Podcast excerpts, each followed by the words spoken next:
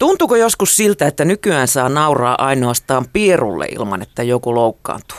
Vielä parikymmentä vuotta sitten vähemmistölle naureskeltiin ja esimerkiksi nainen leimattiin joko höpsöksi, hempukaksi tai pirttihirmuksi.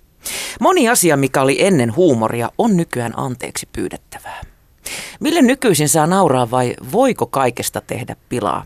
Onko nykyihminen tosikko ja takakirja mielensä pahoittaja vai kuuluuko huumorin sekä huumorintajumme jalostuakin? Tutkijoiden mukaan pieru- ja eritevitsit ovat nimittäin ainoita, jotka kestävät aikaa. Entäpä sitten kuinka vallalle sopii nykypäivänä nauraa? Millaista on suomalainen poliittinen satiiri nykyään? Siitä ovat tänään keskustelemassa toimittaja, tutkija ja käsikirjoittaja Jannet Saref, joka on vastikään julkaissut kirjan Kuinka vallalle nauretaan sekä Iltalehden politiikan toimittaja Tommi Parkkonen. Tervetuloa hyvät herrat.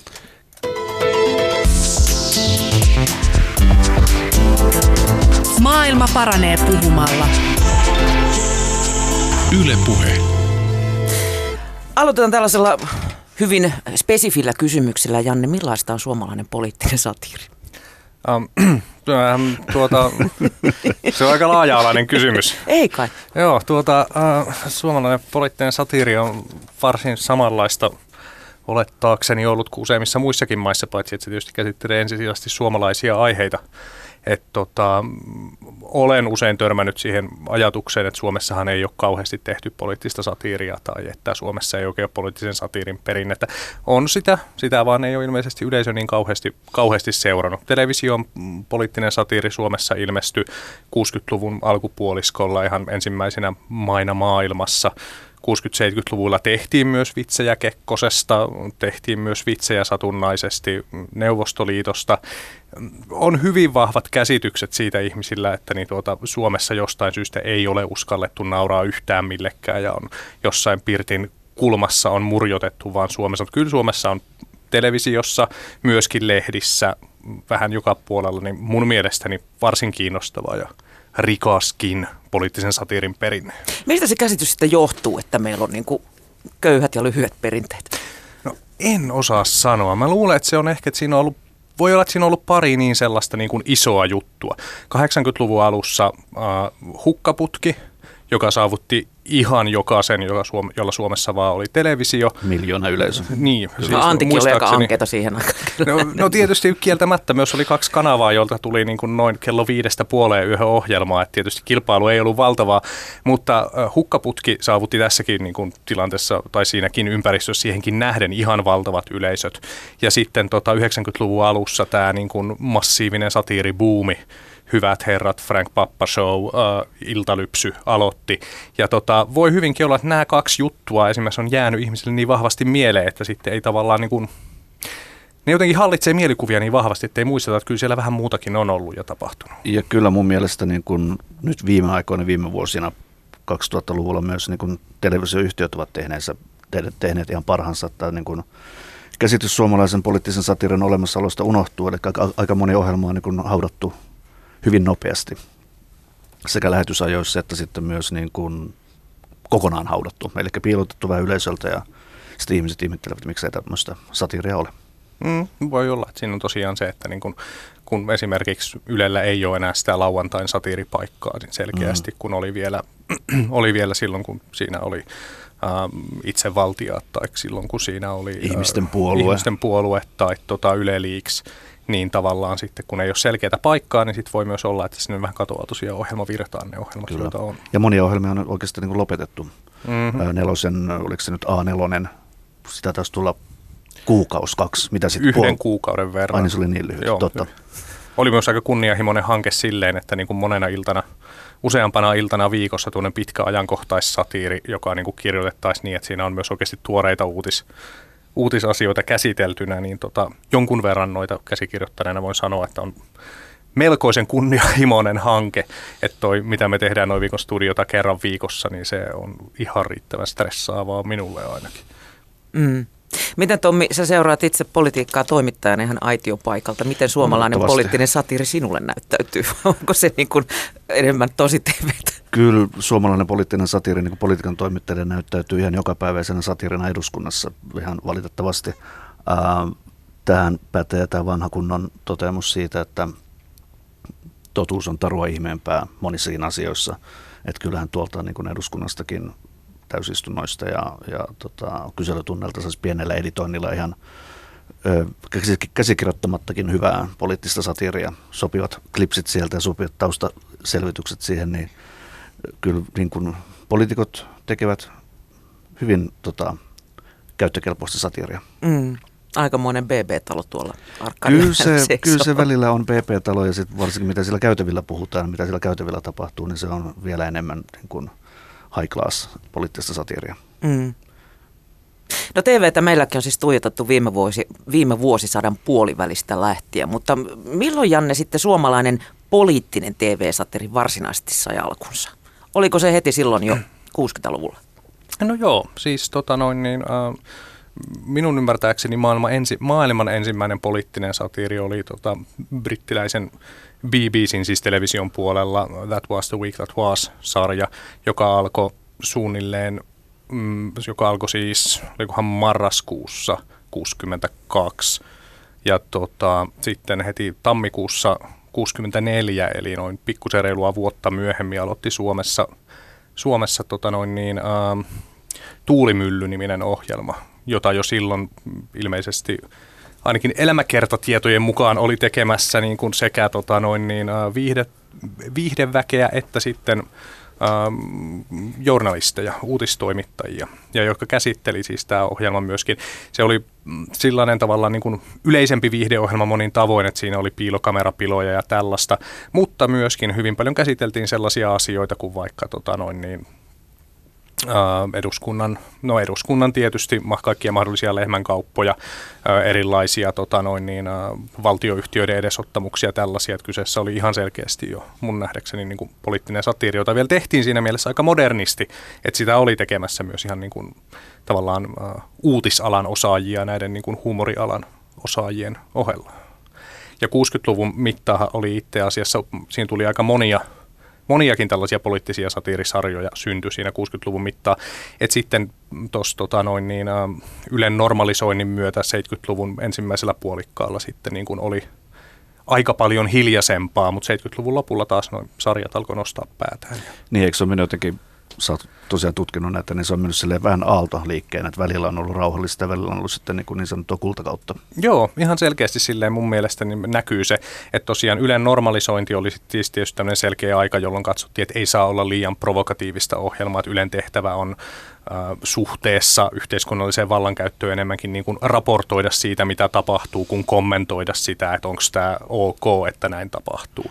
Ja se vei tietysti sitten pohjan tavallaan poliittisen satiirin tekemiseltä joksikin aikaa varsinaisen satiirisarjojen kanssa. Sitten 80-luvun loppu oli myös vähän sellaista aikaa, että tavallaan niin kuin, mm, siinä ei ole mitään selkeää syytä, mutta siinä ehkä niin kuin sillä hetkellä, kun löydettiin sitten tota noin niin, hauskat sketsihahmot Suomessa. Et se oli sitten tietysti niin kuin Pirkka-Pekka Petelius, Aake Kalliala, Heikki Kinnunen, Leo Lastumäki aikaa sitten myöskin vielä 80-luvulla, mihin ehkä sitten suuntautui huumorintekijöiden luova energia paljon. Mutta niissähän oli myös, tota, ainakin pienenä lapsena muistan, kun katselen älyvapaata, älyvapaata palokuntaa ja muita vastaavia, niin vaikka ne oli tämmöistä niin kuin koko perheen viihdettä, niin kyllähän siellä oli aina välillä tämmöistä pientä poliittistakin satiirin tynkää joukossa. Joo, se on ihan totta ja se on ihan kiinnostavaa. Oli myös huomata, mä kattelin aika paljon niin kuin, ä, tyylin Speden sarjoja myös, kun tota kirjaa varten puuhailin. Niin tota... Spedehän ei pitänyt oikein niin kuin politikoinnista? No Spede äh, hyvinkin niin kuin julkilausutusti sanoi, että, tota, että hän, häntä ei kiinnosta päivän politiikka, että sellainen huumori ei kestä aikaa kauhean hyvin, mikä on totta kai totta. Mutta kyllä Spedelläkin itse asiassa hän itsekin sanoi julkisuuteen myös, että ei hänellä myöskään mitään niin kuin kategorista kieltoa ole, että hän ei voisi tehdä poliittista huumoria. Ja että kyllä siellä niin kuin jo 60-70-luvun taitteesta esimerkiksi alkaa olla esimerkiksi vaikka kommentaaria just tätä toi, niin yleisradiolla esitettyjä ohjelmien tasapuolisuusvaatimuksia kohtaan, että hänellä on tämän tyyppisiä juttuja sitten, että hänellä on tota, No, no hänellä omat kaunansa muutenkin ylää kohtaan, mutta hyvä, hyvä tapa vähän piikitellä siinä samalla. Kyllä, mutta tota, noin niin, äh, oli tämän tyyppisiä sitä ratkaisuja, että hän teki äh, oman sketsin sekä niin kuin Spede-asian muotoili roletääreille että porvaleille samasta aiheesta molemmille sketsi, että tota, ollaan sitten riittävän tasapuolisia niin kuin suomalaisessa televisiossa. Ja tota, tämän tyyppisiä vitsejä hänellä kyllä oli varsin paljon, jossa hän otti selkeästi kannan johonkin ihan merkittävänkin yhteiskunnalliseen kysymykseen. Hänhän oli myös niin kuin intohimoinen kaikenlaisen byrokratian ja tota, noin niin, tavallaan valtion holhouksen vastustaja ja sen tyyppisiin kysymyksiin hän puuttui myös elokuvissaan silloin tällöin. Joo, se oli yhdessä vaiheessa, ainakin ne jälkikäteen katsottuna, niin suomalainen poliittinen satiiri oli silloin 70-luvulla, osittain 80-luvullakin, ennen kuin tämä tosiaan mainitsemasi uusi nousu alkoi, niin se oli monesti vähän piilotettu sinne niin kuin sen tavallisemman viihteen joukkoon. Niin kuin Speden-leffoissa saattoi olla yhtäkkiä silleen, että eka siinä on Uno Turapuro tai joku hölmöily, jotakin yhtäkkiä siellä tulee se joku piikki nimenomaan vallanpitäjiä tai just niin kuin mainitsit byrokratiaa ja tämmöisiä kohtaan. Että ei ollut semmoisia niin suoranaisia poliittisen satiirin erikoisohjelmia, mutta niitä piilotettiin vähän sinne tänne. Hmm. Ja tämä on ehkä itse asiassa, kun aiemmin oli puhetta siitä, että mistä tämä syntyy, tämä mielikuva, että sitä ei olisi, niin saattaa olla, että oli tosi aika pitkiä jaksoja, että ei tehty sellaista niin kuin sarjoja, joissa sanottiin, että no nyt tulee poliittista satiiria. Yes. Nyt valmistautua, tämä kyllä, on sitä. Vaan sitten tosiaan, että se mitä jäi mieleen oli sitten tota noin, niin Heikki Kinnunen verkkareissa kyselemässä, että onko Viljo näkynyt. Ei suinkaan se, että sen jälkeen käsiteltiin seuraavassa sketsissä mm, sitä, kun tota noin niin, vaikka käsiteltiin sitä, kun tuota Ranskan, Ranskan hallitus siunasi Greenpeacein aluksen upottamisen tai tällaisen, mutta jostain syystä ne nyt ei vaan jäänyt niin ihmisten mieleen ehkä kuin sitten ne riemukkaat sketsihahmot. Äh, jep, mm. oman aikansa putoushahmot. Jep. Öm, millaisia ominaispiirteitä suomalaisessa poliittisessa satirissa on vai löytyykö niitä? Siis kun toisaalta meillä on niin hyvin perinteisesti uhmakas suhde esivaltaan ja, ja herravihainen ja sitten toisaalta taas herroja pelätään. Kyllä mun mielestä oli jotenkin ilahduttava. Mä olin siis syntynyt vuonna 70 ja kaikki nämä hukkaputket ja muut vastaavat, nehän mä en ymmärtänyt politiikasta siihen aikaan, kun näitä katseli. Itse televisiosta Jyväskylän maalaiskunnassa, nehän mä ymmärtänyt puoliakaan, mitä siellä käsiteltiin, mutta mä jotenkin tykkäsin siitä asenteesta silloin – että juuri tämä tämmöinen niin esivallan ja poliitikkojen haastaminen, mä tykästyin jo silloin siihen. Ja mun mielestä, niin kuin, korjaa jos olen väärässä, mutta mun käsitykseni suomalaisesta poliittisesta satiirista on, että se on ollut aika ajoin kohtuullisen räväkkääkin. Jopa vielä silloin niin, kuin, niin sanottuna YYA-aikoinakin uskallettiin tässäkin talossa Yleisradiossa niin vähän piikitellä myös tuonne itärajan toiselle puolelle. Joo, mikä, oli, mikä oli mun mielestä ihan niin kuin näin jälkikäteen ajateltuna ne oli ihan ilahduttavan reipasta ja rohkeita. Mm, joo, ja varsinkin tuossa tota, noin, nimenomaan mainitussa hukkaputkessahan varhaisella 80-luvulla, varhaisella 80-luvulla esimerkiksi, niin äh, otettiin aika mm, tosiaan reipasotteisesti kantaa sellaisiin kysymyksiin kuin esimerkiksi siihen, että äh, neuvostoliittolainen sukellusvene tai niin kuin ohjelmassa ilmaistiin, ystävällismielinen sukellusvene joutui ongelmiin ystävällismielisellä kivellä, joka sattui sijaitsemaan Ruotsin aluevesillä. Ystävällismielisen ja, Ruotsin aluevesillä. Siitä oli pitkähkö sketsi esimerkiksi, jossa käsiteltiin tätä, tätä tilannetta ja, ja sehän oli aika lailla niin kuin vastavirtainen Suomen niin kuin viralliselle politiikalle, jossa aika lailla haluttiin olla – yllättäen sitä mieltä, että ei, Neuvostoliitolla ei ole aggressiivisia aikeita, eikä voisikaan olla aggressiivisia aikeita. Kyllähän mitään. Tämä, niin ja siis kun miettii, että niin kuin jälkikäteenkin... Pojat kävi pikkupurjehduksen. niin. Hukkaputkea on jälkikäteen luonnehdittu, että se on ollut hyvin niin kuin vasemmistolainen maailmankuvaltaan se niin kuin sketsien maailma, mutta kuten sanottu, niin kyllä siellä vaikka se oli niin kuin vasemmistolaista huumoria niin kuin silloin enemmän tai vähemmän vasemmistolaiselta Yleltä, niin edelleenkin toistan itseäni. Mun mielestä oli hienoa, että sen uskallettiin olla aika räväkkiäkin välillä.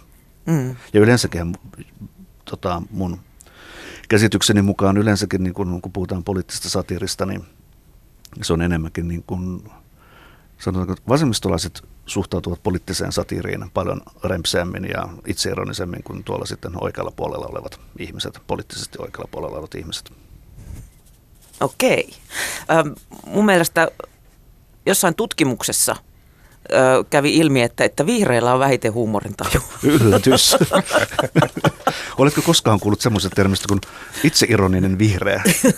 harvemmin, harvemmin. No, eikö, eikö, eikö tommonen... Tai mikä tämä oli, että kasvisravintolasta raikui naurun remakka. no, no, tiedän. Äh, kyllähän toisaalta tuommoinen to, tota noin, niin ehkä vihreät vahviten sitten tuommoiseen hipsteri-ironiaan liitetään. Mutta ironiahan on silleen kiinnostava asia tietysti niin kuin poliittisen satiirin suhteen, että kun, äh, kun vaikka tota, noin, niin poliitikot haluaa niin kuin, esiintyä itse ironisesti, vaikka iltalypsyohjelmaan mentiin mm. tosi mielellään, niin kuin, vaikka tiedettiin, että ollaan tavallaan tai hyvin tai aikoina. hyvin herroihin. No hyvissä herroissahan oli silleen tässä tilanne, siinähän hyvin harvoin oli vieras nauruaiheena. Et vierashan hyvin, no siinä, joo, siinä on totta. myös tosi tiukkoja kriittisiä, kriittisiä kohtia, mutta se yleinen asetelma oli aika usein se, mikä oli ihan tarko, tekijöiden tarkoituskin. Ehkä, ehkä se ei ole kriittisiä, niin kuin... vaan ehkä siinä parodioi, tai niin mm-hmm. se vieras parodioi itseään hieman. Ei Jep. ehkä niinkään itse kriittisesti, mutta teki hieman parodia itsestään. Joo, mutta, että mutta näihin, lypsy taas sitten. Joo, näihin ohjelmiin mentiin kuitenkin tosi mielellä. Ja siinä on kiinnostavaa se, että eihän niin kuin, tavallaan eihän sinne niin kuin mennä aidosti myöntämään tietenkään, että minussa on jotain puutteita vaan että tavallaan niin kuin se asetelmahan on se, että periaatteessa huumorissa on aina niin kuin kolme osapuolta. On niin kuin, ää, joku koomikko, joka naurattaa jotain yleisöä jonkun kolmannen osapuolen kustannuksella. On vähän niin kuin vitsillä on kohde, vitsillä on kertoja, vitsillä on yleisö. Et muuten se ei ole kummonenkaan tavallaan niin kuin vitsi. Niin tota, tietyllä tapaa, kun humor, tähän niin tuota, sitten tämä vitsin kohteena oleva poliitikko lähteekin itse mukaan siihen tota, vitsin kerrontaan niin kuin hyvinkin kömpelösti tarvittaessa, niin tietyllä tapaa, useimmiten, niin tietyllä tapaa kuitenkin se, mitä tapahtuu, niin yksi, kaksi ei olekaan niin, että se vitsin kertoja ja yleisö tavallaan liittoutuu tätä poliitikkoa vastaan, vaan tämä poliitikko ikään kuin pyrkii riistämään itselleen myös se vitsin kertoja roolia ja korostamaan sitä, että kattokaa, että tota, niin me ollaan tässä kyllä kaikki samalla puolella ja tota, itse asiassa nämä mun ominaisuudet tai teot, joille nauretaan, niin mehän voidaan nauraa niille yhdessä, että ei ne ole tämmöisiä aidon kritiikin aiheita. Ja kyllä osaan, osaan kuvitella, että näihin ohjelmiin on ollut sitä enemmän tunkua, mitä lähemmäksi vaalit ovat tulleet, koska ovathan ne tietysti aina hyvä, hyvä niin kuin mainoskampanjakin poliitikolle. Ja, ja siinä sitä poliitikko myös näyttää niin kuin katsojille tai, tai radio-ohjelmissa kuulijoille, että hänkin on tavallinen ihminen, eikä hän ole niin sanotusti M-U-L-K-K-U. Mm. Ja, Ymmärtää vitsihumorin niin, päälle. ja on, osaa tehdä vähän ehkä pilaa itsestään ja on tämmöinen niin kuin, koko kansan mies tai nainen. Mm. Tämähän on muuten aika vanha ilmiö, että poliitikot haluaa mukaan jo 60-luvulla 60-luvulla oli jo Matti Kuuslan sarjoja paljon, joihin lähti poliitikot, niin kuin tota, poliitikot ja vallankäyttäjät innolla mukaan. Että yksi tämmöisiä niin kuin kuuluisimpia tällaisia hetkiä on ehkä, kun toi tota, äh, hetken Niilo Välläri, Merimiesunionin, Merimiesunionin puheenjohtaja, joka oli hyvin innokas uhkailemaan jäänmurtajien lakolla, koska tiesi sen käytännössä pysäyttävän niin kuin talvisaikaan Suomen ulkomaankaupan. Harvinaisen helppoa ammattiyhdistystoimintaa. Jep, niin tota, lähti mukaan Matti Kuuslan, olikohan me Krokotiilit-sarja silloin, ja hän tota, johti kuoroa, joka esitti Keltainen jäänsärkiä kappaleen. ja tota noin niin, uh, no, siitä jo itse asiassa lehdissä kirjoitettiin ja kehuttiin hänen huumorintajuaan, että onpa mahtavaa, että on näin huumorintajuinen lakkokenraali, että suhtaudunpa jatkossa myötämielisemmin sitten jämmurtajalakkoihin. Oh. Joo, eihän tämä niinku poliitikolta ihan täysin pyyteetöntä ole tämä näihin ohjelmiin lähteminen, että kyllähän heilläkin on siinä joku yleensä jonkunlainen taka-ajatus mukana, jos näin kyynisesti nyt haluaa asiaa ajatella. Hmm. Mutta mut, onko meillä siis jonkinlaisia ominaispiirteitä suomalaisessa poliittisessa satiirissa, jos vertaa muihin siis, maihin? Ö, joskus on moitettu, että suomalainen poliittinen satiiri olisi vähän niin kuin hampaatonta ja tylsää, ja välillä, välillä se on ollutkin sitä, mutta mä en ihan tätä kyllä kokonaisvaltaisesti allekirjoita. Niin, kyllä mä kun noita kattelin ja mietin esimerkiksi varhaisen 90-luvun tota noin niin, satiiria ja kattelin vaikka Frank Pappashowta, jossa pilkotaan sitten laman synkimpinä vuosina Iiro Viinasen tämmöistä pahvikuvaa kirveellä tällaisen verisen teurastuspölkyn päällä kertoi sillä evästyksellä. Hieno, hienovaraista, hienovaraista vihjailua. vihjailua, jossa sitten tota noin, niin sillä evästyksellä, että nyt seuraavaksi tota noin, niin, valtiovarainministeri näyttää mallia siitä, miten voidaan leikata omista, niin kuin omassa elämässään tarvittaessa. Ja sitten kuvaillaan raaja kerrallaan, se kestää ja kestää ja kestää, ja pilkotaan kirveellä ja kerrotaan minkälaisiksi lihapatoihin mikäkin osa viinasesta sitten voitaisiin käyttää. Ja kyllä mä siinä ehkä mietin hiukan päinvastasta, että onko tämä niinku tämän tasoinen graafisuus nyt enää ihan tarpeen sitten tämän pointin esittämiseksi. Mutta tota, Toisaalta hän oli poikkeuksellisen vihattu ja inhottu poliitikko, että tässä ehkä ymmärtää vielä sitä, sitä taustaa vasten ehkä normaalia mm-hmm. raisum, raisuman käsittelyn aiheeseen. Joo, joo, ilman muuta näin. Mutta tota noin, niin, mä en tiedä, onko sitten ihan erityispiirteitä suomalaisessa, suomalaisessa, tota noin, niin, suomalaisessa satiirissa. Sehän tietysti niin kuin on, varsinkin 90-luvullahan se meni hyvin vahvasti henkilöihin. Ja. Ensin sen kautta, että näissä niin kuin, uh, satiirisarjoissa nostettiin nimenomaan yksittäisiä poliitikkoja esiin käytännössä kaikissa, joita silloin oli. Ja sitten esimerkiksi itse Valtiat-sarja teki nimenomaan, niin kuin nosti nimenomaan tietyt henkilöhahmot, joiden kautta se poliittinen satiiri tehtiin. Se oli nimenomaan tietyt keskeiset poliitikot, että nämä on se tyypit, jotka tekee politiikkaa Suomessa ja näistä johtuu nämä ongelmat. Että se on ehkä siinä varsinkin 90-luvulla oli pitkä kausi, jolloin niin kuin se oli aika henkilöön käyvää ja aika niin kuin siis henkilöiden oikeaan henkilöön käyvää. Mm. Esimerkiksi kun vertaa vaikka, mistä itse nuorena tai lapsena pidin ja edelleenkin en ymmärtänyt sanon politiikasta mitään, mutta erittäin innokkaana seurasin. Tämä brittiläinen hyvin klassinen poliittinen satiri, kyllä herra, herra ministeri, Ihana. ja sen jälkeinen kyllä herra pääministeri. Siinähän ei ollut ketään oikeita ihmisiä, ne oli kuvitteellisia hahmoja, siinä enemmänkin pilkattiin sitä poliittista kulttuuria, poliittista niin, järjestelmää. pääministeri-instituutiota, kun sen virkamiehet hoiti kaiken, jota yksi marinetti pyörisi. Jep. Ja siinä, niinku, että siinä ei otettu ketään yksittäistä oikeaa poliitikkoa hampaisiin. Ja tuossa olen samaa mieltä, että Suomessa tosiaan yksinvaltiaat ja, ja Yle Liiksissä kaikissa on ollut aina semmoinen selkeä hyökkäys tiettyä poliitikkoa kohtaan. Joku yksi mun omia henkilökohtaisia suosikkisarjoja, niin joka jäi valitettavan lyhytikäiseksi presidentin kanslia, niin kyllähän siellä otti ihan murhaavia jotakin Sauli Niinistöä ja Jenni Haukiota kohtaan, että se oli ihan kauheita se käsittely niissä ohjelmissa, mutta kyllä ne silti hymyilytti. Mm. hymyilytti hyvinkin paljon.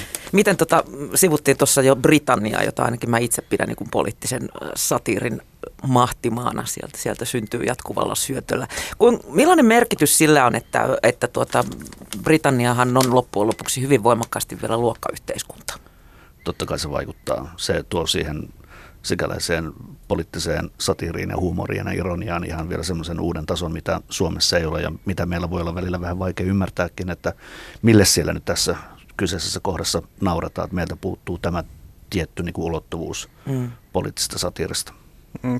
Ja ehkä siellä on myöskin niin kuin tosi paljon, Briteissä saattaa olla myöskin tällainen niin kuin, uh, yläluokkainen tai ainakin niin kuin selkeästi yläluokan koulusta ja yliopistosta valmi, tuleva poliitikko on tietyllä tapaa niin tunnistettava stereotyyppi, että sitä ei välttämättä edes sitten tarvitse ottaa tiettyä henkilöä, Joo. jos tehdä pilkkaa. Että Suomessa ei ehkä ole ollut sellaista niin, kuin, niin selkeätä poliitikkotyyppiä pitkään aikaan, joka olisi voitu ottaa tavallaan niin kuin tunnistettavaksi huumorin kohteeksi, joten sitten on ehkä sekin selittää sitä, että on menty nimenomaan yksittäisen poliitikon tunnistettavaan murteeseen tai näin. Ja kyllähän kun miettii jotain komediaklassikko Monty Pythonia, niin kyllähän siellä nimenomaan nämä yläluokan upper class twit-tyypit olivat hyvinkin järjestelmällisesti pilkan kohteena, että se oli just semmoista niin kuin alemmista sosiaaliluokista tulevat näyttelijän ja käsikirjoittajan plantut sitten antavat palaa täysillä yläluokkaa kohtaan. Mm-hmm.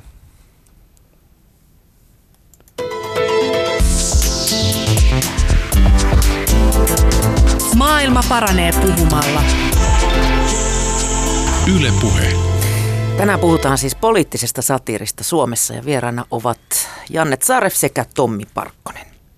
Millaisille asioille nauretaan? Onko sellaista asiaa, mistä ei poliittista satiria vain yksinkertaisesti saa syntymään? politiikan kentällä? Vai pyöritelläänkö niin kauan, että sitä jotain lähtee? No, en mä nyt suoranaisesti keksi, että mikä olisi semmoinen totaalinen tabuaihe edelleen, jos meillä on äsken mainitussa presidentin kansliasarjassa hyvin groteskin sävyyn puhuttu esimerkiksi nykyisen tasavallan presidentin hänen puolisonsa niin kuin ikäerosta ja parisuhteista, niin emme sitten tiedä, jos semmoistakin pystyy sillä tavalla käsittelemään, niin mikä olisi semmoinen, mitä ei.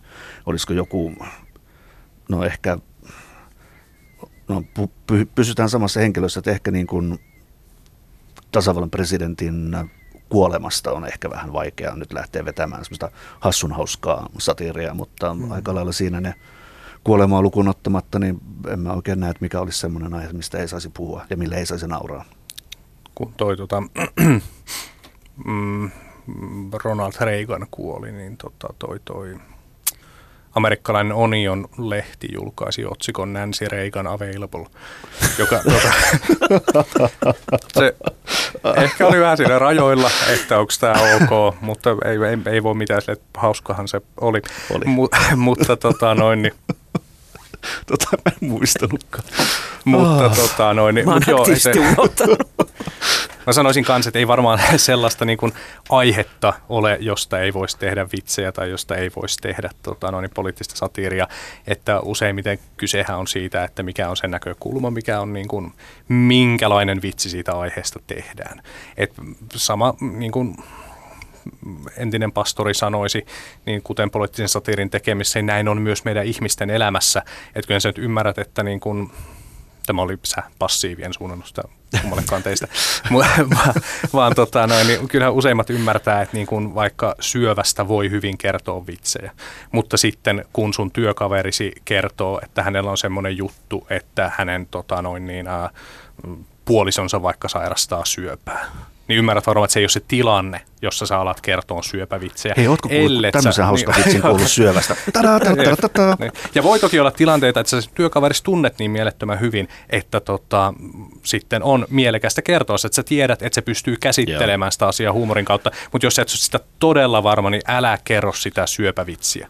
Ja tämä on usein se ongelma tavallaan, niin kun puhutaan, että eikö mistään saa vitsailla, niin puhutaan itse asiassa siitä, että eikö minulla mukaan ole oikeutta vitsailla mm. kenen tahansa kustannuksella missä tahansa tilanteessa. Kun voisi sitä itselleen kysymyksen, että eikö minulla ole tilannetaju. Niin, niin. No, tavallaan tämä. Ja siis tavallaan niin vastaushan yleensä on, että on sulla oikeus, mutta sun ei pidä tehdä kaikkia asioita, joihin sulla on oikeus. Sulla on oikeus niin piereskellä hississä, mutta älä tee niin, koska ja, sä et vaikuta fiksulta. Tämä, älä tee sitä ääneen ainakaan. Niin, ja tämä ikuisuusaihe, äh, sananvapaus. Joo, saat sanoa ihan mitä tahansa haluat, mutta kannattaa miettiä, että missä ja milloin. Niin, siis tavallaan se on niin kuin, itselleni tämä vähän niin kuin nuorena opetettiin käytöstapoina, ei niinkään mm. lainsäädännöllisenä Joo. kysymyksenä. Mutta mm. tota, Nykyään huudetaan sananvapauden perään sitten. Niin, se on syytän vapaata kasvatusta tästä. Että on liikaa ihmisiä, liikaa ihmisiä, joille on opetettu ilmeisesti pienestä pitäen, että sun on ok kaivaa nenäs ja pyyhkiä sormet muiden vaatteisiin, kun sulla on siis siihen oikeus. tästäkin. Niin. Kyllä. Meneekö tässä sitten Janne, nimenomaan se sopivan ja sopimattoman satiirin raja. Te olette varmaan joutuneet pohtimaan näitä asioita aika lailla kässäripaltsuissa. Kyllä me niitä viikoittain varsin paljon mietitään. Siis mä, mä vähän vierastan semmoista fraasia kuin sopimaton satiiri, koska se pitää tavallaan sisällään niin kuin pikemminkin oletuksen siitä, että... Vähän semmoista tirskahtelua. Niin, olisi niin kuin tavallaan, että kehtaako tästä nyt puhua. Siis tavallaan, että kyllähän niin kuin, lähtökohtaisestihan jos pilkkaa jotakuta, niin se on niin kuin tämmöinen aggression ilmaus jotakuta kohtaan. Hyökkäys. Se on hyökkäys jotakuta kohtaan. Ja silloin pitäisi tavallaan niin kuin jollain tasolla mun mielestäni olisi hyvä aina miettiä se, että äh, saavutetaanko tällä hyökkäyksellä jotain sellaista, mikä oikeuttaa toista ihmistä loukkaamaan tai näin.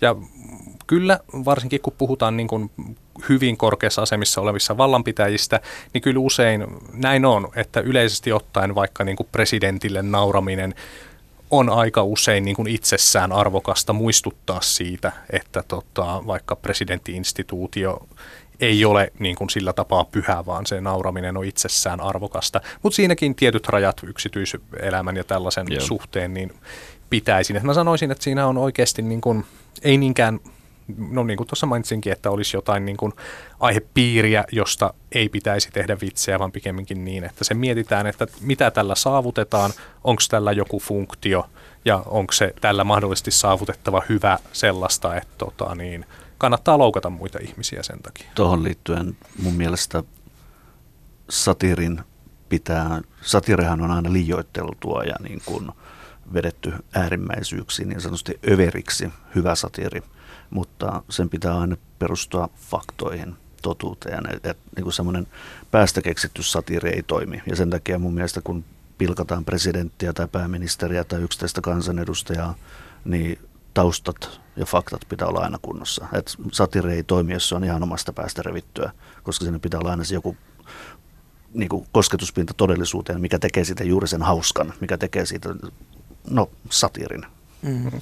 Joo, toi on tosi hyvä pointti, että se on tota noin niin, tietyllä tapaa, jos pudottelee sinne satiiriin niin kuin tavallaan itse keksimiään asioita tai niin kuin venyttää niitä tavallaan vitsin taustaksi kerrottuja tosiasioita yli siitä, mitä ne oikeasti on, niin se on mun mielestäni alkaa olla vähän moraalinen aika iso ongelma. Kyllä. Me käytetään aika paljon aikaa esimerkiksi Noivikon studion palavereissa siihen, että me käydään läpi sitä, että mitä tässä nyt tullaan väittäneeksi tämän vitsin taustaksi – ja pitääkö se paikkansa. Että itse vitsihän voi olla sitten äärettömän överi itse vitsissä, niin kauan kun se tajutaan, että tämä on se vitsiosuus, niin voi ja ihan hyvin... se konteksti, mihin se niin, liittyy. Niin sitten voi ihan hyvin sanoa jotakuta ihmissyöjäksi tai miksi ikinä, mutta että se vaan, että se on selkeää, että tavallaan uh, mikä on taustotusta, joka tavallaan oletetaan todeksi ja että se pitää aidosti paikkansa. Ja sen jälkeen siihen päälle tuleva se, mikä tunnistetaan, että tämä on nyt se vitsi, tämä ei ole totta, Joo. niin se on se, minkä pitää olla niin kuin tietysti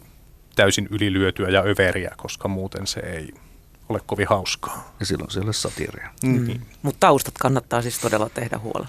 Kyllä mä sanoisin, se, että suurempi työ aina. vähän kaikkeen. Joo, kyllä mä sanoisin, että suurempi työ melkein joka viikko meillä on saada faktat varmasti oikein, kun kirjoittaa niistä, niiden pohjalle sitten vitsi. Voi miten helppo olisi muukin duuni, kun ei tarvitsisi välittää faktoista mitään. Paljon mukavampaa ja rennompaa, mutta faktat aina välillä pilaavat hyvän jutun. Joo. Alat lastenkirjailijaksi. Satukirjoja. No, mä oon politiikan toimittaja, se on aika lailla sama Aika asia. lähellä, niin. Tota, sä Janne sanoit, että, että kyllä meillä on niin kuin 70-luvullakin tehty satiria, mutta miksi mulla on semmoinen jotenkin muistikuva, toki olin itse silloin lapsi, mutta, mutta tota niin, jotenkin mun mielestä Kekkosta käsiteltiin esimerkiksi aika nätisti.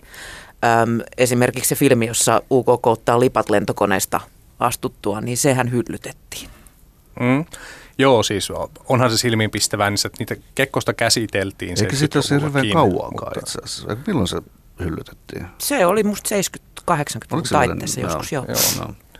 Niin tota, kyllä sitä niin kuin, kyllä käsiteltiin, mutta se on totta, että ei tietenkään sillä, siinä mittakaavassa, kun tavallaan niin kuin hänen asemassaan olevaa ihmistä. Siis nythän se niin pyörisi niin kuin vitsilumpilla jossain. Joo, no, verrattuna sille, mikä tällä hetkellä niin kuin tuolla Jenkeissä muutamat talk showt tai nyt tämmöiset parodiset satiriset talk showt elää pelkästään Trumpista. Mm. Niin kyllä mä osaan kuvitella, että meillä olisi ollut aika paljon aineksia Kekkosesta silloin aikoinaan, jos olisi vaan uskallettu tai saatu tehdä.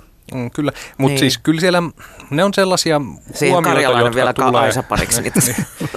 Joo, kyllä niin kuin 70, 78 Kekkonen valittiin viimeisen kerran viimeisen kerran presidentiksi, niin kyllä se esimerkiksi tota, noin niin, perjantaita-ohjelman Uutimet-osio, joka oli tämmöinen parodinen uutislähetys, niin se aloitettiin kertomalla, että tota, ää, tasavallan kekkoseksi on jälleen valittu presidentti.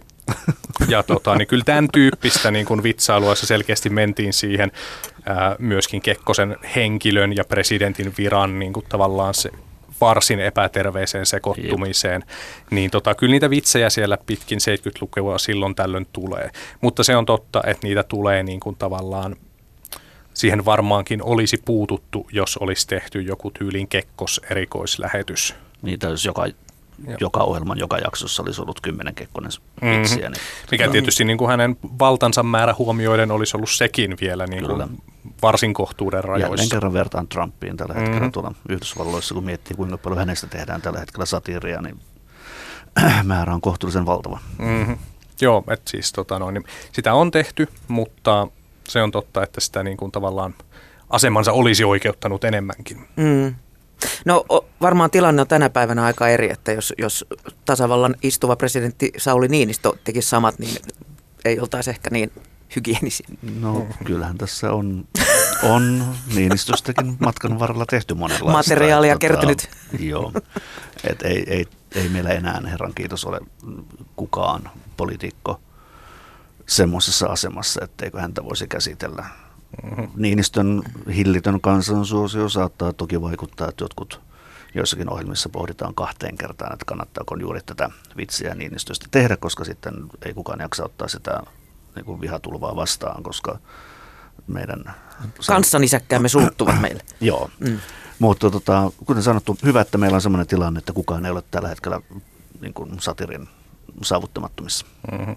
Ja sehän on hauskaa tavallaan se, okei, okay, siinä on vähän henkilökultin piirteitä myöskin Niinistön Niinistön palvonnassa tällä hetkellä, mutta on siinä myös hauskaa tavallaan siitä, millä herkkyydellä Suomessa aletaan sitten puhua, että onpas Pohjois-Koreaa tämä, kun tota Niinistö valittiin mm. noin ylivoimaisesti presidentiksi uudestaan. Ja sekin on tavallaan aika hauskaa, että kun meillä on yksi poliitikko, oikeasti yksi ainoa poliitikko, josta suomalaiset on sitä mieltä, että se on oikeastaan hoitanut duunissa ihan hyvin, ei tarvitse mun mielestä laittaa vaihtoon. se on totta. Niin se on meidän käsityksemme siitä, että nyt ollaan Pohjois-Koreassa, että se on tietyllä tapaa myöskin niin kuin terve ehkä tällainen tota noin, niin, suomalaisen epäluuloisuuden ö, muoto, että niin sitä myös tietty osa kansasta kyttää todella tarkalla silmällä. Nyt ei vaan synny mitään niin kuin vahingossakaan henkilökultin piirteitä. Se on hyvä asia. Entä sitten, onko meidän pitkät, meidän pitkät suhteemme itänaapuriin aikojen saatossa vaikuttaneet tähän poliittiseen satiriin? Joo, no niin, ja seuraava kysymys. joo, joo kyllähän, se, kyllähän se näkyy. Taaskin 60-70-luvulla on vitsejä myös Neuvostoliitosta, mutta ne on tota noin niin, ää, ne on taas kerran niin kuin tuota, kuten Kekkosenkin suhteen, niin tällaisia yksittäisiä vitsejä siellä mm. täällä, joihin ei ole sitten, joihin ei ole puututtu ja jotka on, on päästy kertomaan, mutta että niin ne, Um, ja voi olla, että niistä on tullut jälkikäteen pientä noottia esimiehiltä Voi tai olla. tämänkin talon johdolta. Tai tehtaan kadulta. Tai tehtaan kadulta eka johdolle ja sen jälkeen johdolta sitten näille Joo. suorittaville työntekijöille, mutta kuten tuossa aikaisemmin sanottiin, niin mä olen tyytyväinen, että näistä, näistä realiteeteista huolimatta ne edes näitä yksittäisiä pieniä piikkejä tuonne itänaapurin suuntaan niin kuin iloisella YYA-ajalla uskallettiin tehdä. Joo, siis kyllä siellä... Niin Osaan kuvitella, että Tsekoslovakiassa ja tota, Unkarissa ei ole ehkä ihan samalla tavalla kerrottu vitsejä ainakaan niihin aikoihin tuosta itänaapuristamme. Joo, voisin, voisin kuvitella näin. Mutta kyllä siellä on siis sellaisia tota noin niin, sen tyyppisiä vitsejä, että tota noin niin, uh, tuota, taas tyyliin Matti Kuusla, olikohan taas Me Krokotiilit-sarjansa aloittaa jotain tyyliin puhdistaa käsiasetta siitä ja ohjelmansa alussa ja pahoittelee, että tämä ei ole, että nyt tulee vain hänen ohjelmansa eikä mikään jännittävä agenttisarja – mutta toisaalta me Suomessa ei myöskään tarvittaisi agentteja, kun meillä on niin hyvää ulkopolitiikkaa. ja, ja tämän tyyppisiä niin kuin nopeita, hienovaraisia Tämä, tämä on aidosti hienovaraista. Joo.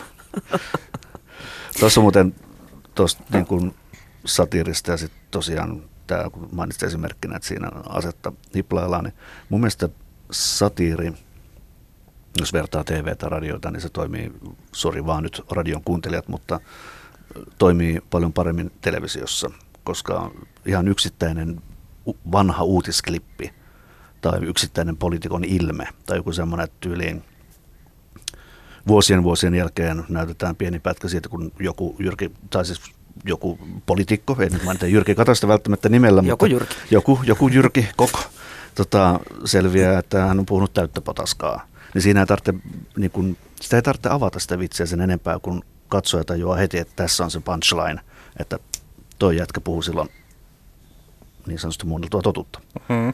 Ja sit siinä sit sen takia se niin. TV ja sitten ihan yksittäinen poliitikon ilme vaikka istuntosalista. Ja tätähän esimerkiksi Iltalypsy harrasti hirveän paljon. Mm. Että niin kuin yksittäisiä pätkiä eduskunnan istuntosalista, ilmeitä, eleitä ja sitten semmoisen niin kuin päälle liimatun pienen ö, selostuksen kanssa ne toimii erittäin hyvin yhteen radiossa on hieman hankalampaa tällaista tehdä. Satiri ja ironia on radiossa hyvin vaikea, jos se lähes mahdotonta. Olen ainakin usein itse törmännyt tähän. tai sen helpommin ymmärretään väärin. Juuri näin. Öm, Janne, kuinka herkkähipiäisiä suomalaiset poliitikot sitten ovat? Onko tullut sanomista tai, tai peräti kunnianloukkaissyytteitä tai onko yritetty vaientaa? Vai vaikka toisaalta mielellään lähdetäänkin tietysti omaa naamaa näyttämään? Uh, ei, ei, eipä niitä juuri niin kuin tota, meille asti ole tullut, että jotain olemme enemmän niin kuin kautta rantain kuulleet satunnaisesti jostain, että joku on niin kuin, ei ole arvostanut sitä saamaansa huomiota, mutta ei niin kuin, ei me, me ollaan kyllä oltu nyt Noivikon studiota tehdessä, että sitä ennen myöskin Noivikon uutisia tehdessä, niin tota, ei, ei, ei poliitikot sinne, sinne asti ole saaneet viestiään läpi, että ja niin nyt poliitikot, poliitikot ovat samalla tavalla ö, pieniä ihmisiä, kuten me kaikki, että kun suosittuun TV-ohjelmaan pääsee, kunhan nimi ja mielellään puoluetunnus on oikein, niin sehän on vaan kunnia. Voidaan olla sitten vähän happamia siitä, että ainakin omille kannattajille sanotaan, että sehän oli ihan tyhmä juttu ja niin kuin, ei, ei, se ei pidä yhtään paikkaan, se oli typerää. Mutta sitten ollaan vähän kuitenkin sillä, että hei, ne otti minut, eikä sitä toista tyyppiä. Et se on vähän semmoinen, että pääsin Framille, niin tota, se ajaa sitten sen mahdollisen harmituksen siitä itse asiasta, jollei se nyt ole ihan täysin niin kuin, alolla päähän tyylistä, että nyt syytetään ihan jostain semmoista, mitä ei ole ikinä missään tehnyt. Ja kuten tuossa aikaisemmin sanoin, että satirin pitää perustua faktoihin, ja silloin kun on hyvää satiria, niin silloin se kohde ei pääse sanomaan, että hei, ei pidä paikkaansa. Mm. Tai siis pääsee, mutta... Pääsee, jos, mutta niin, sen pystyy sanomaan, että no lähtökohdat ovat nämä. Mm-hmm. itse olet näin eduskunnassa sanonut. Onko sitten joistain jutuista tullut, tullut tota niin, ää, tai kuinka helposti tulee tai on tullut hylsyjä tai hyllytyksiä esittävän kanavan taholta? Nyt tarkkana. Nyt tarkkana. Ihan kaikessa. Ei. Siis äh, ne kerrat, kun on ollut jotain tota, noin, niin ongelmia, niin kyllä ne käytännössä kyse on ollut jostain esimerkiksi niin kuin, ää, mahdollisista tavaramerkkiloukkauksista, jotka ihan aidosti olisi niin kuin vallitsevan lainsäädännön valossa niin kuin ongelmallisia ja myös sellaisia, että tavallaan juuri se tavaramerkki ei ole kovin olennainen sen vitsin kannalta, että oli suunnitteilla aikanaan joku tota noin niin, ää, Marimekon joka natsipaita, ja, joka tota, sitten pidän ihan ymmärrettävänä sitä, että ei tämä nyt kuitenkaan niin kuin se juttu ei tietenkään liittynyt millään tavalla Marimekkoon tai näin, joten tota, no, niin ehkä sen ei olisi ollut sitten niin tarpeellinenkaan tehdä sitä vitsiä just Mä sitä kautta. sellaisen painan kyllä. Sama. Mielellään. Okei. Okay. Tota, mitäs sitten, millaista hyötyä teidän mielestä poliittisesta satiirista on? On ainakin sanottu, että, että tuota, tällaisten ohjelmien on nähty niin parantavan kriittistä medialukutaitoa. Joo, toi on nimenomaan se pointti, mistä minä tykkään poliittisessa satiirissa, että kun se tehdään ihmisille, jotka eivät välttämättä ole ihan älyttömän kiinnostuneita lähtökohtaisesti politiikasta, eivätkä välttämättä tiedä, mitä tulee eduskunnassa tai valtioneuvostossa tai kunnanvaltuustossa tapahtuu. Ja, ja sitten ehkä etsivät semmoista niin kuin kevyempää, helpompaa huumoria. Ja sitten siellä välissä, sen takia mä tykkäsin näistä Spedesoista muista ohjelmista, että kun siinä tuli sen niin kuin kevyen, helpomman viihteen välissä, tuli sitten yhtäkkiä niin kuin välillä räväkkääkin poliittista satiria, niin sillä saatiin ihmiset, jotka eivät tosiaan lähtökohtaisesti ole kiinnostuneita politiikasta ja politikoista, niin tajuamaan sen komiikan ja satirin keinoin, että hei, tai niin, tämmöistäkin tulee eduskunnassa tapahtuu, tai hei, että näinhän tämä tyyppi on tosiaan sanonut ja nyt se selittelee. Eli hyvän, hyvän poliittisen satirin avulla saadaan ihmiset kiinnostumaan politiikasta. Mm-hmm. Siinä on ehkä sellainen, että siis tavallaan niin jotkut ihmiset, näin mä olettaisin, ajattelee välillä, että on ihan liikaa jotain sitten yksinkertaisia pyllyvitsejä niin kuin tuota, telkkari, tai siis poliittisissa satiireissa, mutta niillä on oma funktionsa niissä lähetyksissä, koska tota noin, niin, niin se on vähän sama juttu kuin vaikka sen takia, että minkä takia pitää osata myös kirjoittaa kiinnostavasti ihan journalistina. Että ihmisethän niin kuin pitää kiinnostavina lähtökohtaisesti asioita, jotka on heille itselleen tärkeitä. Ja he katsovat sellaisia, niitä asioita käsittelevä sekä niin kuin journalismi että poliittinen satiiri niin kuin tota, kyllä kiinnostaa ihmisiä, mutta totta. Toisinaan ihmisiltä menee vähän aikaa tajuta, että tämä asia on mulle tärkeä. Ja sen takia niin kun toimittajien pitää osata kirjoittaa hyvin, että sä maltat lukea sitä juttua niin kauan, että sä tajut, että hei, tämä on tärkeä juttu. Ja sen jälkeen ihminen kyllä lukee sen loppuun asti. Ja poliittisessa satiirissa tarvitaan myös niitä niin kuin kevyempiä pyllyvitsejä, kyllä. että sitä jaksaa kuunnella vaikka niin kuin puolen tunnin ajan, koska jos sulle vyörytetään koko ajan pelkästään niin kuin kovaa faktaa ja sen pohjalta tehtyjä nokkeluuksia, niin on sitten kuitenkin aika vähän ihmisiä, jotka on niin HC-kiinnostuneita yhteiskunnassa, Kyllä. että jaksaa sen todella kuunnella Keskiver- keskittyneesti. Keskivertokatsoja niin kuin uupuu, uupuu siinä puolessa välissä vaihtaa kanavaa, kun on liikaa informaatiota. Pitäisi, en sano tätä millään pahalla ihmisiä kohtaan, mutta kun on semmoinen aihe, mikä ei ole lähellä itseään, niin sen prosessointi vie tosiaan aikansa. Ja sitten siinä uupuu ja toteaa, että ei jaksa. Mutta sitten kun sinne tulee näitä pylly, pissakakka juttuja sinne väliin sopivassa tahdissa, niin sitten se tavallaan se... Pieru sopivaan väliin. Pieru, mm. pieru sopivaan väliin, niin se pitää yllä sitten näidenkin ihmisten mielenkiintoa, jotka muuten saattaisivat sen faktavyörön alle hyytyä. Mm. Ja siis, tota, tämmöistä, nopeasti, mulla itse asiassa noiden tota, joidenkin siis tota, noin niin, amerikkalaisten äh, uutissatiirien kanssa on välillä sitä ongelmaa, että ne on tavallaan niin ladattu sillä niin kuin tiedolla ja asenteella, ja niissä on itse asiassa välillä niin kuin hyvin pitkiä pätkiä ilman vitsejä. Et mullakin Joku alkaa tuntua Colbert esimerkiksi niin, on Vaikka siellä on massiivista neroutta niissä vitseissä, mutta sitten toisinaan niin kun, kun katsoo nyt vaikka puhelimelta, niin alkaa miten, mä en vaan jaksa katsoa Joo. tätä, kun se ei niin kun, mä tarvitsen itse enemmän vitse, tiheämpää vitsejä tai mä kyllästyn niin kuin siihen asent- katsomaan vaan asiaa ja asennetta. Herra Jumala, eikä se ollut joku yleislogaani asia ja joka tapauksessa. Tota, no, niin, tarkoitan sitä, että... Niin kun, sitä nopeasti, niin, pilkuta se, pierulla. Se, se, että tota, noin, niin, ei ole millään tapaa niin kuin se, että ei, haluaa myös keveämpiä vitsejä, suhteellisen tiheää vitsejä poliittiselta satiirilta, niin myönnän ihan avoimesti, että mä ainakin haluan, mm. silloin kun mä itse katson sitä. Joo, joo. kyllähän se niin kuin, tekee sitä paljon helpommin lähestyttävämpää ja niin kuin, auttaa siinä rakenteessa, jos hirveän tylsästi nyt haluaa tätä kuvailla. Mm-hmm. Voisiko jopa tämmöistä informatiivista satiiria pitää ehkä niin kuin, jotenkin uudenlaisena kriittisen journalismin alalajina? Kyllähän tuossa nykyisessä poliittisessa satiirissa, nyt mainittiin juuri nämä amerikkalaisetkin, Stephen Colbert ja sitten tämä Daily Show, aikaisemmin John Stewartin kanssa nyt, että no... Mm, siis John Oliver. En minä, en minä enää Joo, muista. No niin. Niitä on niin monta siellä.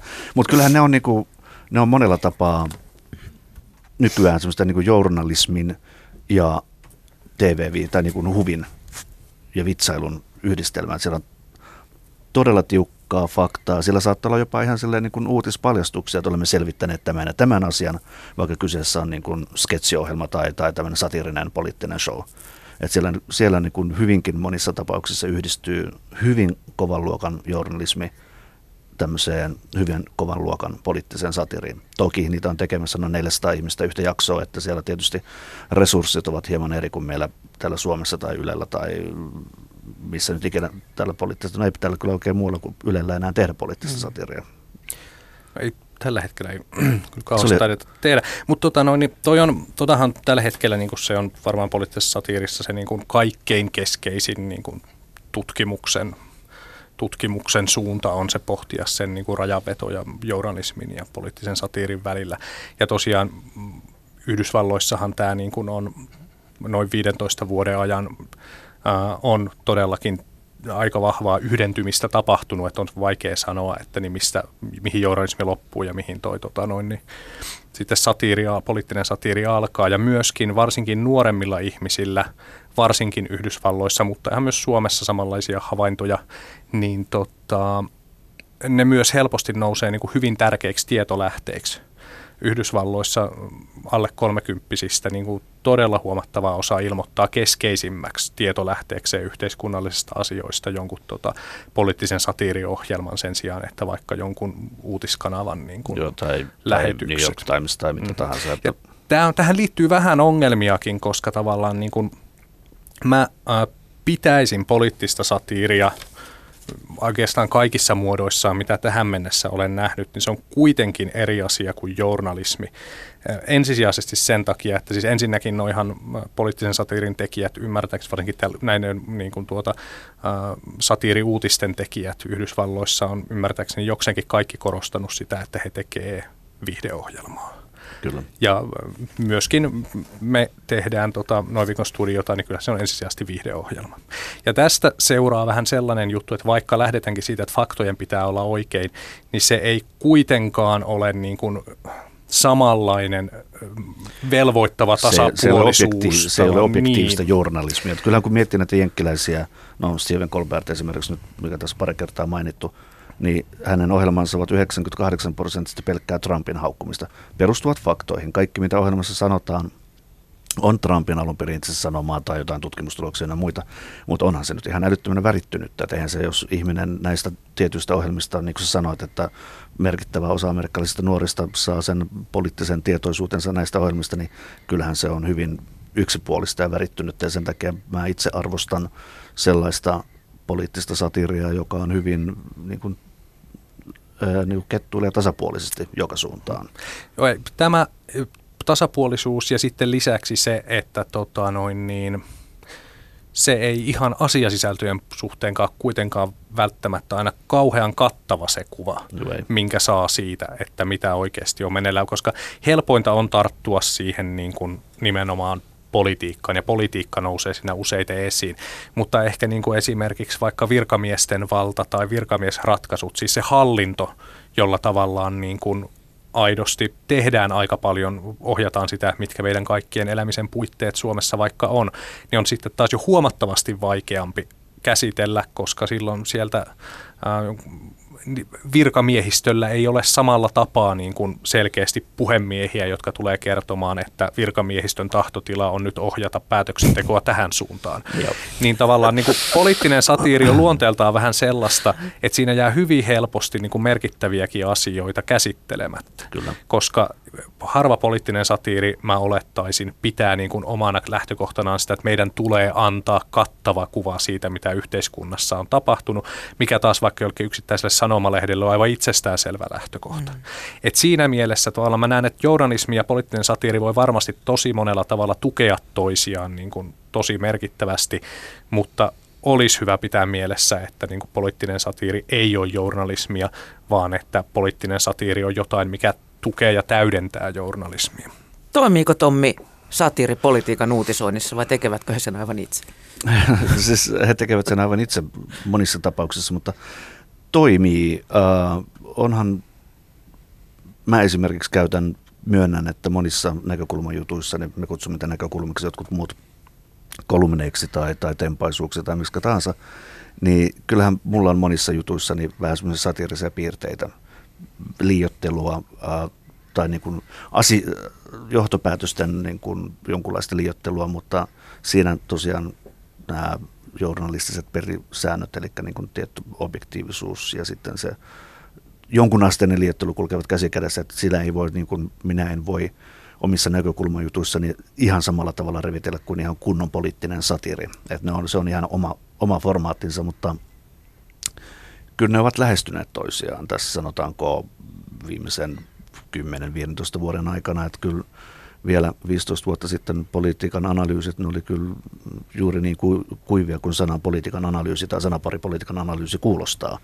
Et nyt uskalletaan olla vähän räväkkäämpiä, mutta kyllä mä silti mieluummin pidän politiikan satiirin ja journalismin ihan selkeästi erossa toisistaan. Voivat ottaa toisiltaan jonkinlaisia ö, esimerkkejä ja vinkkejä ja toimintatapoja, mutta mielellään pidetään ne kuitenkin erillään. Mm. No, entäs ihmisten sisälukutaito? No se on tietysti ihan asia, Rakkaat lukijat. asia erikseen. Perehdyn siihen päivittäin sähköpostien muodossa, kun tulee palautetta. Ja tämä on juuri se itse asiassa syy, minkä takia mä pidän mielelläni politiikan satiirin ja sitten ihan semmoisen perusjournalistisen työn erillään, koska tämä ihmisten medialukutaito ja sisälukutaito ei ole aina sitä ihan niin kuin huippuluokka edes Suomessakaan, missä kuitenkin ollaan länkytyksestä huolimatta edelleen kohtuullisen korkealla näissä PISA, PISA-tuloksissa, että senkin takia on ihan hyvä, että poliittinen satiiri on poliittista satiiria ja journalismi on journalismia. Mm. Kuinka tasapuolisesti teidän mielestä poliittinen satiiri Suomessa eri puolueita mäiskii? Vai onko aina sitä mieltä, että aina meitä lyö? Se on, se on hyvä. Tota, oman, olen omassa työssäni oppinut sen, että jos minä haukun puoluetta A, niin puolueen B-tyypit tulee niin taputtelemaan selkää, että mahtavia juttuja, tosi hyvää ja todella jees. Sitten kun menee toistepäin, niin nyt nämä sitten, jotka edellisenä päivänä tota, kehu, niin sitten ne mököttää. Ja tämän toisen puolen tyypit on sitä, että nyt oli kova. Että tota, kyllä tämä puolueelta niin sanotusti palautetta tulee. Se on vähän niin kuin semmoista päiväkodinohjaaja hommaa, eikö niin? Joo. Kyllä tota, politiikassa ollaan hyvin herkkäimpiä se, mutta mä tykkään siitä, että Suomi on sen verran pieni maa, täällä ei kukaan pysty olemaan, ei, ei toimittajat poliitikoille eikä poliitikot toimittajille niin kuin pitkään, pitkävihaisia, että herran kiitos me ollaan pieni maa ja kinastelut ovat hyvin nopeasti ohimeneviä. En tiedä, miten sitten tuolla niin kuin varsinaisesti satiirin puolella, ollaanko siellä pitkävihaisempia? Ei, ei varmaankaan. Siis kyllähän se, sehän näkyy selvästi, että niin kuin objektiivisuutta yleisön mielestä on aina se, missä vitsaillaan niistä ihmisistä, joista mä en itse pidä. Kyllä. Sitten kun vitsaillaan niistä, joista mä pidän, niin se on aina puolueetonta, puolueellista ja yleensä myös ei yhtään hauskaa. Yleensä kyllä arvostan teitä kovasti, mutta nyt olipas huonosti tehtyjä vitsejä siitä puolueesta, jota itse äänestän. Tosin toivoakin on aivan vastikään tota, noin viime jaksosta, viime jaksosta, jossa käsiteltiin niin kuin, ää, pitkä pätkä puhuttiin tota perussuomalaisista, niin siitä tuli palautetta, että netin kautta ensin, että olipas, olipas taas todella typerää ja huonolaatuista huumoria ja tota noin, niin ei, ei tämmöistä verorahaloilla pidä tehdä lainkaan. Ah, mutta, sitten, jo, mutta sitten tota, noin kaksi tuntia myöhemmin hän oli ilmeisesti katsonut koko jakson ja sen alkuosan, jossa käsitellään sitten nämä hallituspuolueita ja laittoi sitten jatkoa tälle, että ei kun nyt katsoi jakson kokonaan, että tähän oli itse asiassa ihan hyvin tehty. että hyvään oh. käyttöön menivät verorahat Joo, sitten. joo, ei siis tota, no, niin suomalainen mielestä, johdonmukaisuus. niin, niin no joo, en mä tiedä, mutta siis toisaalta se on myös toivoa antava, että on vielä ihmisiä, jotka voi myöntää, että okei, tein liian nopean johtopäätöksen, olin internetissä väärässä. Tuota, tähän se on ihan harvinaista. Hyvä. Se on todella harvinaista, mutta antaa toivoa, että tällaistakin palautetta tulee. Herrat, meillä on hetki aikaa vielä. No. Mitenkäs, miltä tämmöinen dystopia kuulostaa, kun että, että tuota, jos politiikka ja huumori yhdistyvät, niin voisiko sitten käydä niin, että poliitikkoja ei enää arvioida poliitikkona ja vallankäyttäjinä, vaan viihdyttäjinä? Ihan kauheata. ei siis. No vähemmän harmia mä, aikaisemmin. Mä tota, mieluummin pidän tai toivon, että poliitikkoja arvioidaan vaan ihan harmaina tylsinä poliitikkoina heidän tekojensa perusteella, eikä sillä, että kuinka hyvin kukin heistä jossakin tota, viihdeohjelmassa esittää itseään tai, tai oman puolueensa hassuja visioita. No, tämä olisi varmaan se ihannetilanne, että näin tehtäisiin, vähän pelkää, että ei siitä ihan siltä tieltä ei ehkä ole paluuta. Että, tota, no, niin kyllä mä, mä sanoinkin, mä toivoisin. Niin, aivan. Joo, että kyllä, kyllä sen aika selkeästi näkyy, että tietynlainen niin kuin, tota, ää, siinä ei ehkä ole toimittajat ihan, ihan täysin syyttömiä siihen, että tällainen niin kuin pelikehystys. Niin, Täällä on vahvasti käsi ylhäällä. Joo, tämmöinen pelikehystys tämän tota, no, niin politiikan ympärillä on ollut jo aika, aika vahva ja olen sitä toimittajana varmasti itsekin ollut edistämässä, jossa siis näyt, katsotaan, että tavallaan niin kuin politiikassa katsotaan, kuka pärjää tässä hyvin, kuka osaa tämän pelin, kuka pärjäs, niin kuin, kuka selviytyi tästä keskustelusta parhaiten ja näin. Että, tota, Kyllähän se niin, näkee niin kuin jo viime aikoina noin sekä Ylen että Maikkarin vaalitentit. Mm eduskuntavaalit tai kuntavaalitentit, niin kyllähän siellä puheenjohtajat joutuu yhä enemmän tekemään kaiken maailman hassuja harjoitustehtäviä ja nostelemaan lappuja, kuin puhumaan itse varsinaista politiikkaa. Janne Saref ja Tommi Parkkonen, kiitos kun pääsitte Yle Puheen vieraaksi. Kiitos. Kiitoksia.